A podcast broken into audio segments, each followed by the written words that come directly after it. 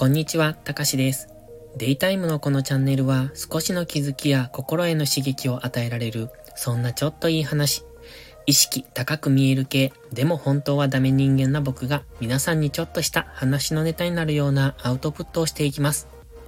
今回のタイトルは自分で仕事を作れる人というお話です。この表現はうんと、会社でもそうですし、それ以外のプライベートでも何でもそうなんですが、仕事という作業じゃなくて自分で考え出して作れる人という大枠での話になります。一応僕がイメージしているのは会社での話なんですけれども、仕事を作れる人、作れない人っていますよね。ただただ上の命令に従う、上からの指示に従って従順にそれをこなす人と、それを改善して少しでも楽にしようとか、早くしようという風に頭を使って動ける人。ここに仕事を作れる人と作れない人の差があると思っています。仕事を作れる人っていうのは常に先を考え何かを生み出そうと常々している人だと思うんですね。何かを生み出すっていうのは、それは新しいアイデアであったり、新しいやり方、今と違う方法、などですね。もしくは今まで人がしたことがないことを考えたりだとか、そういった先のことだとか、うんと今までと違う道というのかな。今までにないものを生み出そうとする人が仕事を作れる人だと思います。今の世の中、いろんな仕事の仕方があります。でも、それは仕事を作れない人には難しい、厳しい世の中になるんじゃないかと僕は個人的に考えています。もちろん仕事を作れる人が良くって仕事を作れない人がダメっていうそういう話じゃなくってどちらも一定数は必要だと思うんですね。これって働きありの法則と一緒だと思うんですよ。働きありの法則ってご存知ですか？例えば、アリが100匹いたとすると、その2割っていうのは働かないアリというそういう話です。つまり、働きありと言いつつも、100匹全部が働いているわけじゃない。一部の優秀なアリがいて、一部の労働者のアリがいて、そして一部の働かないアリがいる。そして、働かないアリを取り除けば、もちろん働くアリたちばかりになるはずなんですが、結局、その8割のアリの中からまた2割働かないアリが生まれるという、そういう法則です。ですので、仕事を作れる人ばっかりの世の中にしようと思っても、それはできないと僕は思うんですね。だから、ただ単に作業をこなすだけの人も必要ですし、新しい仕事を生み出す人というのも必要。そしてその間の人たちっていうのも必要だと思います。ただですね、今僕が会社員をしてて気づいたことは、うーんと、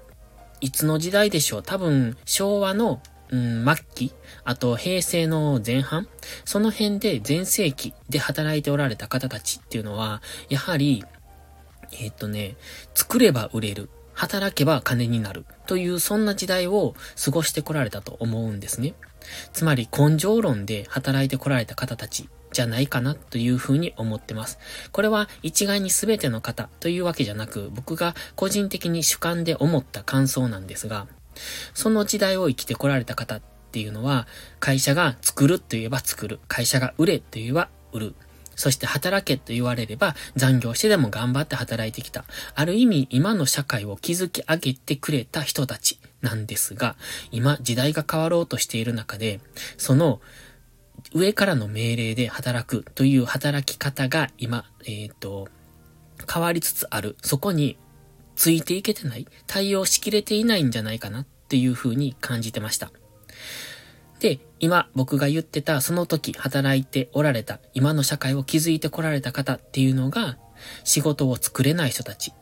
そして今新しい時代を生きてきた人たちっていうのが仕事を作れる人たちと大まかに分けられるんじゃないかと考えてます。ただその時代の人たちもやっぱり順応性のある人っていうのは仕事を作って生きているわけなんですが、やはり、えっ、ー、と、その時代の人たちって結構もう、うん、どうでしょう、40代、50代ってその辺になるのかな？って思うんですが、だいぶ頭も固くなってきますので、なかなか順応するのも難しいんじゃないかなって思ってます。で、問題はね、その人たちに育てられた若い人たちだと思うんですよ。ただ上の命令に従って何も考えずに働く。これは思考停止で働く。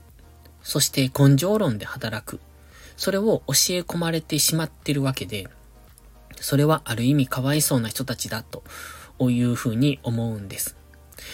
で、そういうふうに考えられない人たちっていうのは、ただただ、うんと、会社に従って生きていく。それって、うん、どうなのかなって僕自身は疑問に思っていました。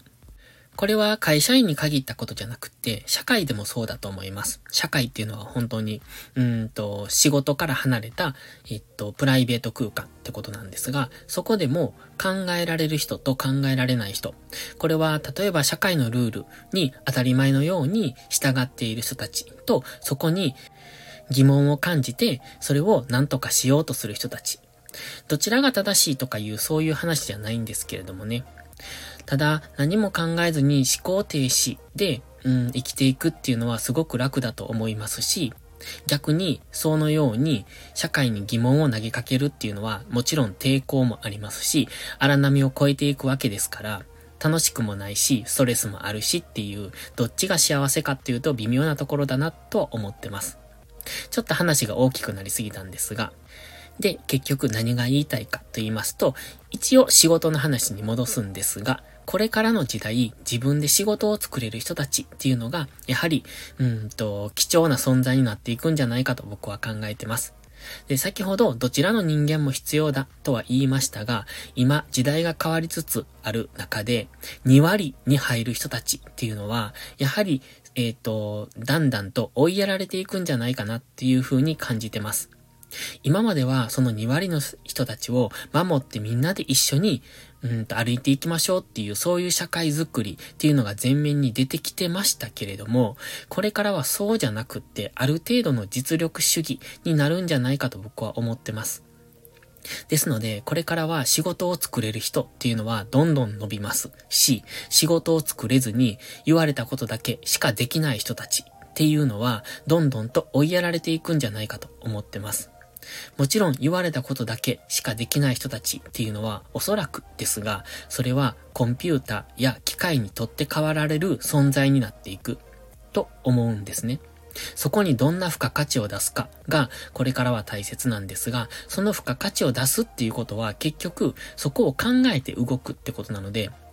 それは付加価値という新しい分野の仕事を作っていける人たちでしか生き残っていけないんじゃないかなって思うんです。なので話を戻しますが、自分で仕事を作れる人という今回のタイトル、これからはそういう人たちが求められる時代になるんじゃないかと思っておりますので、大変主観の入った話でしたけれども、最後までお聴きいただいた方、ありがとうございました。それではまた次回の配信でお会いしましょう。たかしでした。バイバイ。